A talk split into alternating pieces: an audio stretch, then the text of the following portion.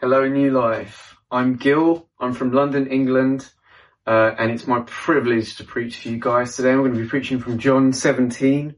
If you guys have Bibles there, verse 22 and 23. Uh, but first, I'll give myself a little bit of a, or give you guys a little bit of background about myself, why I'm preaching for you guys. Um, so Andrew and Anne uh, very kindly have invited me uh, to speak. I met them first. I met you guys first in uh, November of 2019. It was the uh, the winter, and I was staying with some guys in uh, Waterloo, the University of Waterloo, actually, and I I needed some fellowship, so I woke up at 5:30. I got the bus over and was just in time for your morning service.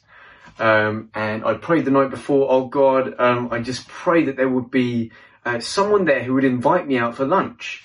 And sure enough, Andrew and Anne invited me out. We had a great takeout. They even gave me a tour around Toronto.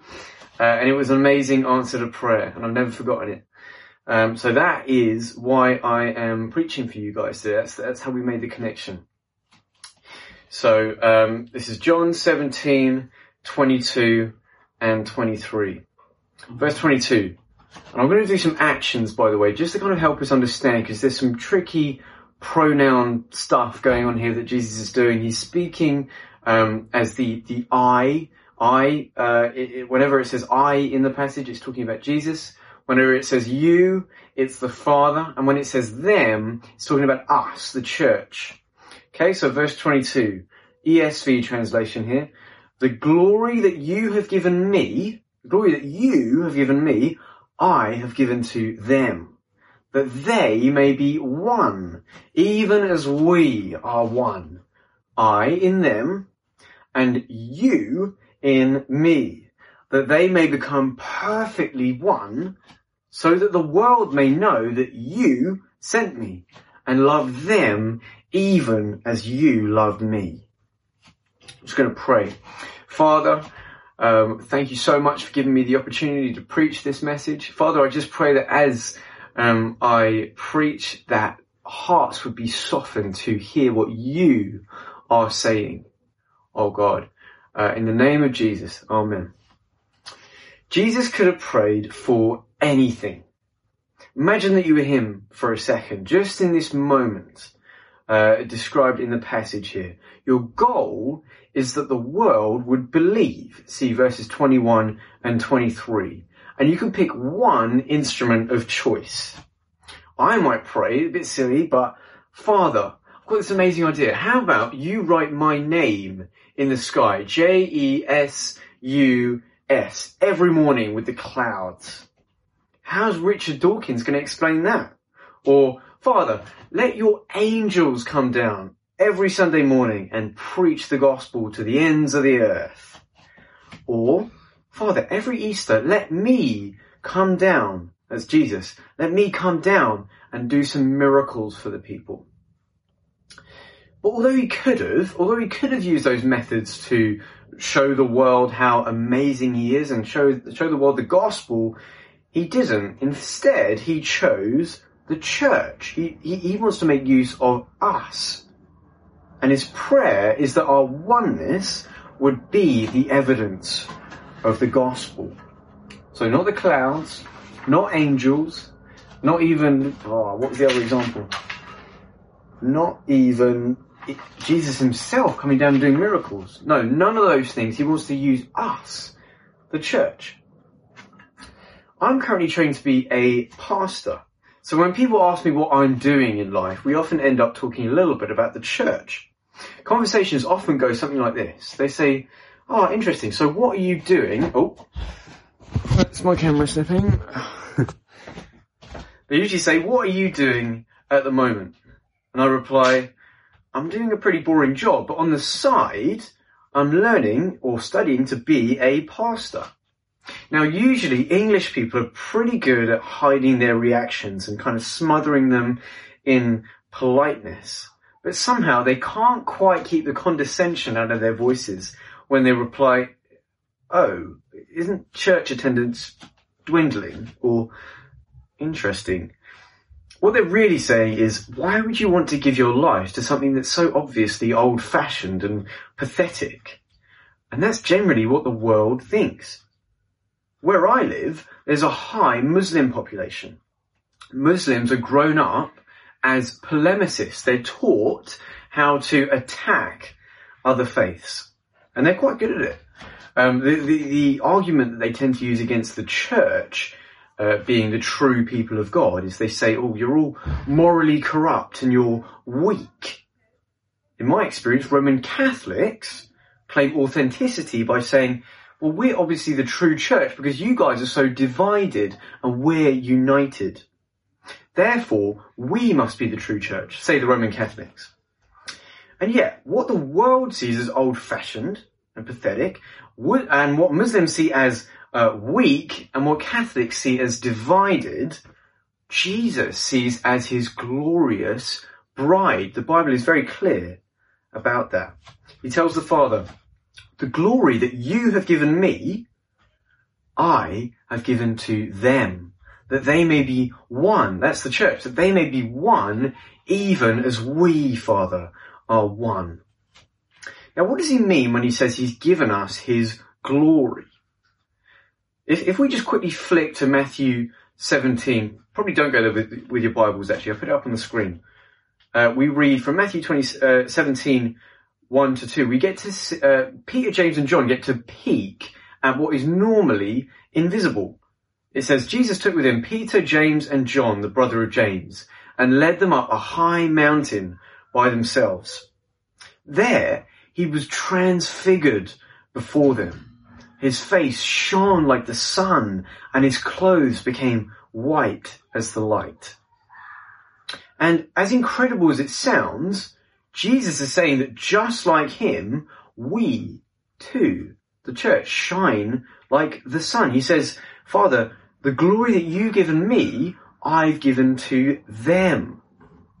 As incredible as it sounds, that same glory is the glory that we now shine with. Now, of course, we don't look any different to anyone else who's, who's around us, but C.S. Lewis, in his book, The Screwtape Letters, imagines that it's, it's unmistakable in the spiritual realms.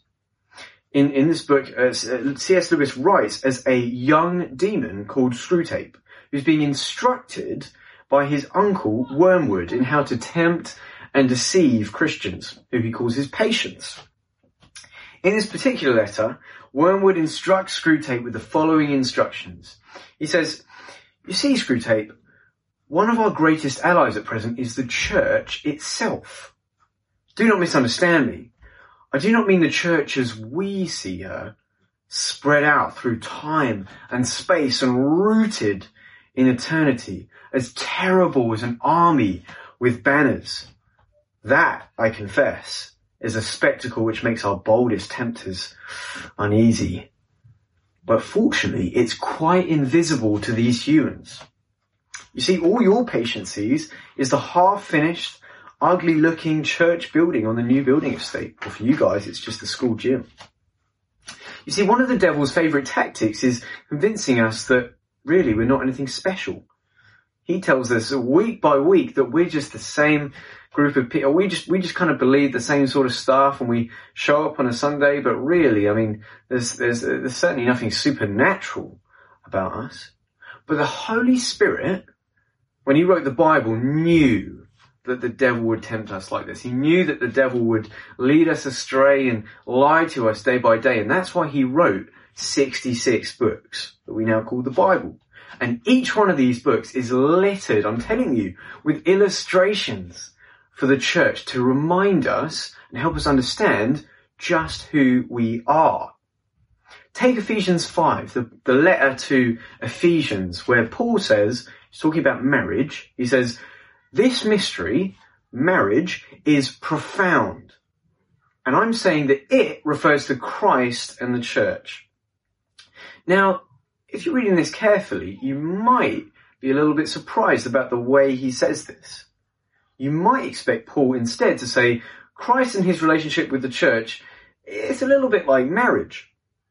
But Paul doesn't quite say that. He turns the whole thing on its head and says, you know that beautiful idea of marriage you have, that perfect relationship uh, that every Hollywood movie portrays, that beautiful thing where the guy gets the girl and they live happily ever after. The whole reason that God made that, the whole reason that God made marriage was to teach Christians a lesson about how wonderful Christ's relationship is with his church.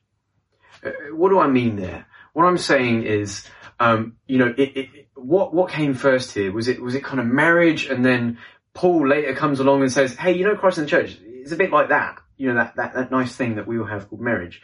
No, what Paul is saying is, marriage. The reason that we have a husband and a wife come together in beautiful union, the reason that we think that is anything good is because God is teaching us a lesson about the much bigger thing, the church and his, and, and, and her relationship with Christ. I hope that makes sense.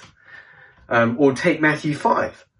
Um, the church is the light of the world, says Jesus. A city built on a hill cannot be hidden. He's saying, you think you're just like everyone else, but you're really not. You're my special people that I've chosen just to display how loving I am to the world. And there are countless other illustrations that the Bible uses. You're a chosen race, a royal priesthood, a holy nation, 1 Peter 2, a living temple, 1 Corinthians 3, the children of God, uh, Romans 8, the body of Christ, 1 Corinthians 12, God's own treasured possession, Deuteronomy 7, Jesus' own flock, John 10, and the list goes on. I'm telling you, it's in every book. The bottom line is that God wants us to be confident in who we are, His glorious church. So let's read the rest of the passage. Verse 22, the glory that you have given me, I have given to them, that they may be one, even as we are one, Father. I in them and you in me, that they may become perfectly one, so that the world may know that you sent me and loved my church, loved them even as you loved me. See, Jesus has one chosen way of doing world evangelism. He doesn't just pray for more alpha courses doesn't even pray for more Christian charities or more prison ministries or kids clubs. Not that any of these are wrong, but he prays for oneness. Now on a quick glance, it seems a bit like a non sequitur. How does oneness result in belief? How do you get from oneness, Jesus? How do you get from the oneness of the church to the world believing. It doesn't quite make sense on first read. And that's why you've got to read the whole Bible in context. Let's go right back to the beginning, for example. Genesis 1:27. So God created man in his own image. In the image of God, he created them. Male and female, he created them. Now, what does it mean to be made in the image of God? Now, let's consider the famous painting or image of the Mona Lisa. People have spent hundreds of years literally thinking about what she must have been like. There's a famous half smile. Some have wondered maybe she was sadistic, or others have wondered maybe she was just trying to hold in a giggle. But we can see other things for certain about her. She was clearly European, judging by her facial features. She was of a certain class, looking at her clothes, and she was of a certain era, looking at her surroundings. So we can see a few things about uh, the, the lady who's portrayed in the Mona Lisa uh, just by looking at her. She's like a, we, we can't quite see her. It's not like we can um, say, no, this is exactly what she's like, but we can kind of get some things about what she's like just by looking at this image of her. Now, in a sense, we were created to be like that. Not um, imaging the Mona Lisa, of course, but imaging God. We show, we're reflections of what God is like. So if an alien, for example, came down to Earth to try and find out uh, find out about um, what God is like, he would look at us. He would say, or, or, or humanity, he would say, what are they like?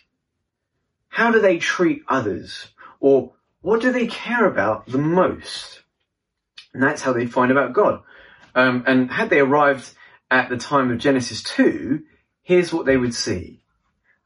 They would see there's no strife in in these humans or envy. Everyone is completely selfless.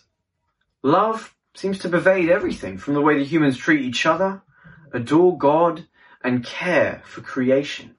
Just look at the way that Adam cares for Eve and protects her and the way that Eve helps Adam. If these people are images of God, then God must be a God of togetherness and love. However, had the alien come at the end of Genesis 3, he'd have seen something completely different. Okay, so Genesis 2 describes the end, it, describes the creation of Adam and Eve. It says, you know, and, um, he, he took Adam's rib and made that out into Eve and they become one flesh and Adam sings his song, ah, oh, this at last is bone of my bones, flesh of my flesh. All of that good stuff. At the end of Genesis 2, we got this great harmony. But now, had the alien come at the end of Genesis 3, which is the chapter where they eat the forbidden fruit, it, he would have seen something completely different.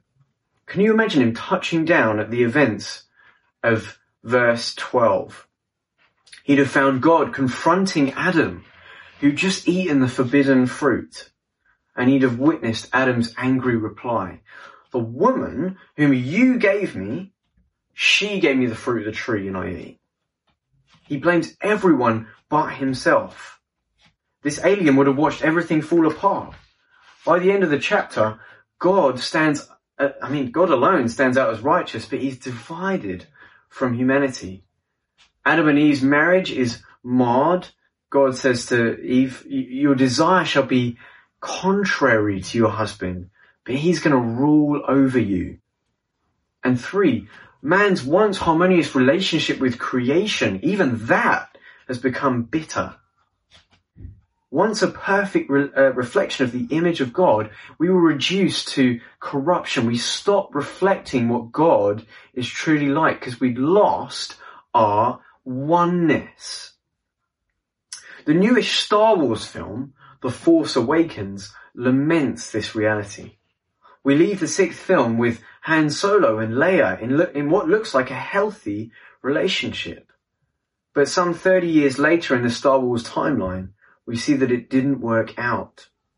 Something in us wanted them to be one and stay one. They, we wanted them to be together and stay together. Why do we care?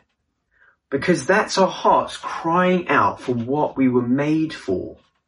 We were made for oneness and Jesus prays for it because he knows that the best way to win people to God is by showing them himself.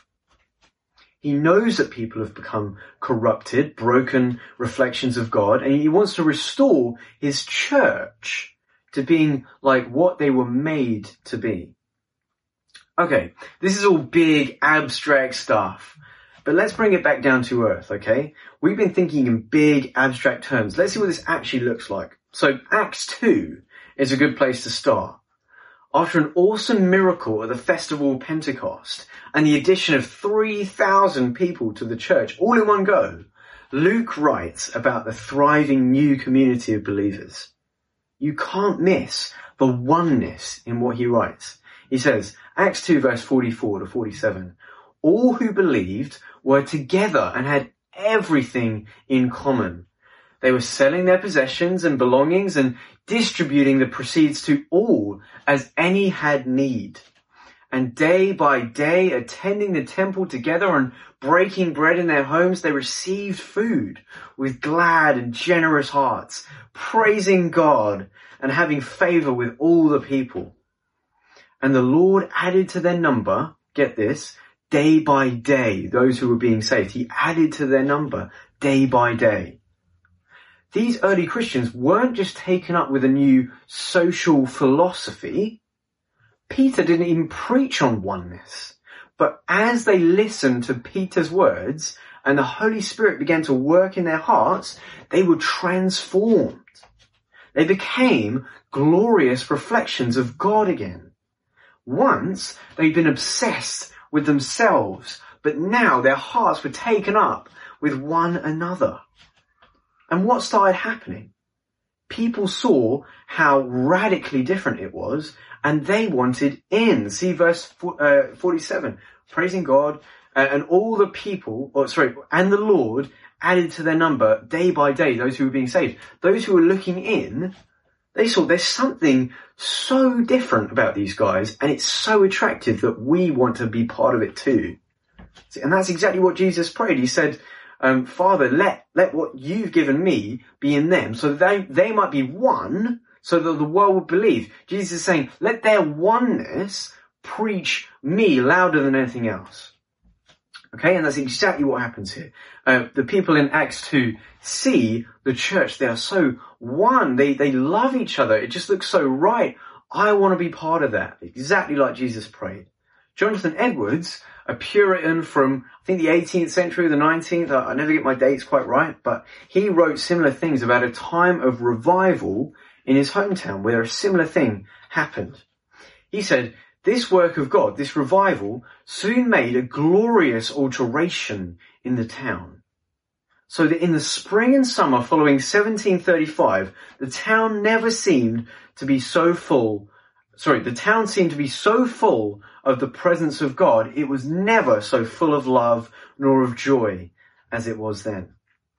There were remarkable tokens of God's presence in almost every house. It was a time of joy in families on account of salvation being brought unto them.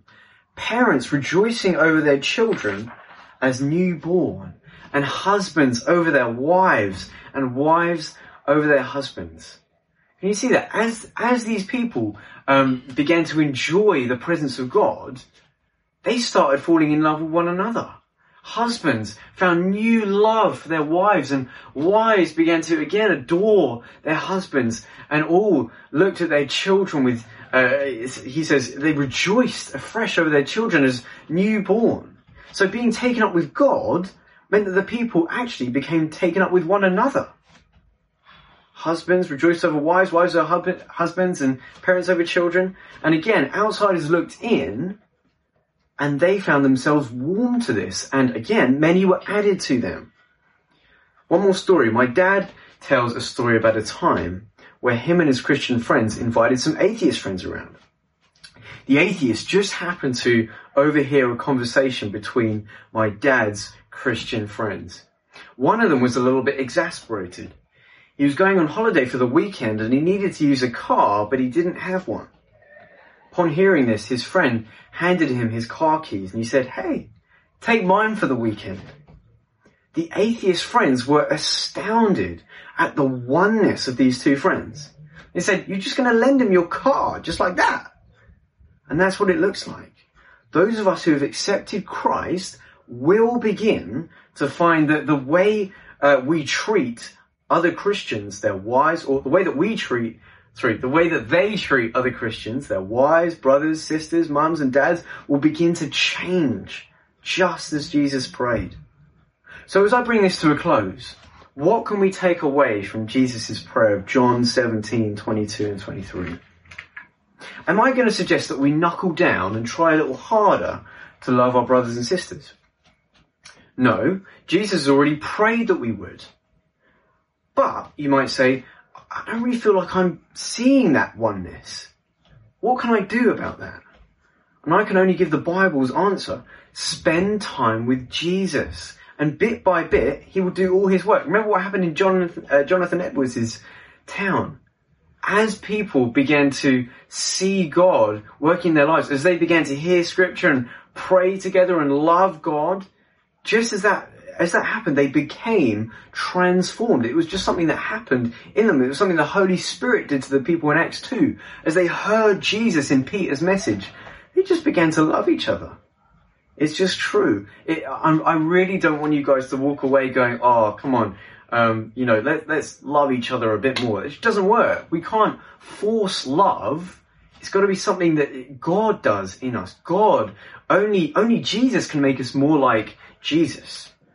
Okay? It's like 2 Corinthians 3.18 says, and we all with unveiled face, beholding the glory of the Lord, are being transformed into the same image from one, uh, one degree of glory to another. For this comes from the Lord who is the Spirit. Again, Jesus is the only one who can make you more like Jesus. Progress all comes from Him. So the instruction or the, ex- the exhortation that I want to give you guys is walk in Him, spend time with Him, love Him, and you'll find that as you do that, the Holy Spirit will change you and you'll find that you'll begin to love your brothers and sisters better too. Thank you so much for having me guys. I'm just going to pray us out quickly. Father, I just thank you so much for your son Jesus that he came down to rescue us, that um, he restored us to your image again. And as we just look at him, you have taken it upon yourself to change us from one degree of glory to another. We are so thankful that it's you who's building your church. It's not us who are putting in new reforms and trying harder to love one another. No, you say, just look at me, just behold his face and you will be transformed. And Father, I just want us to walk away, Lord, just knowing that, just knowing if, if nothing else, that it's you who does it in us. It's you who's going to bring this oneness about. And it's you who's going to take you to the church through us. Thank you, Jesus. Amen.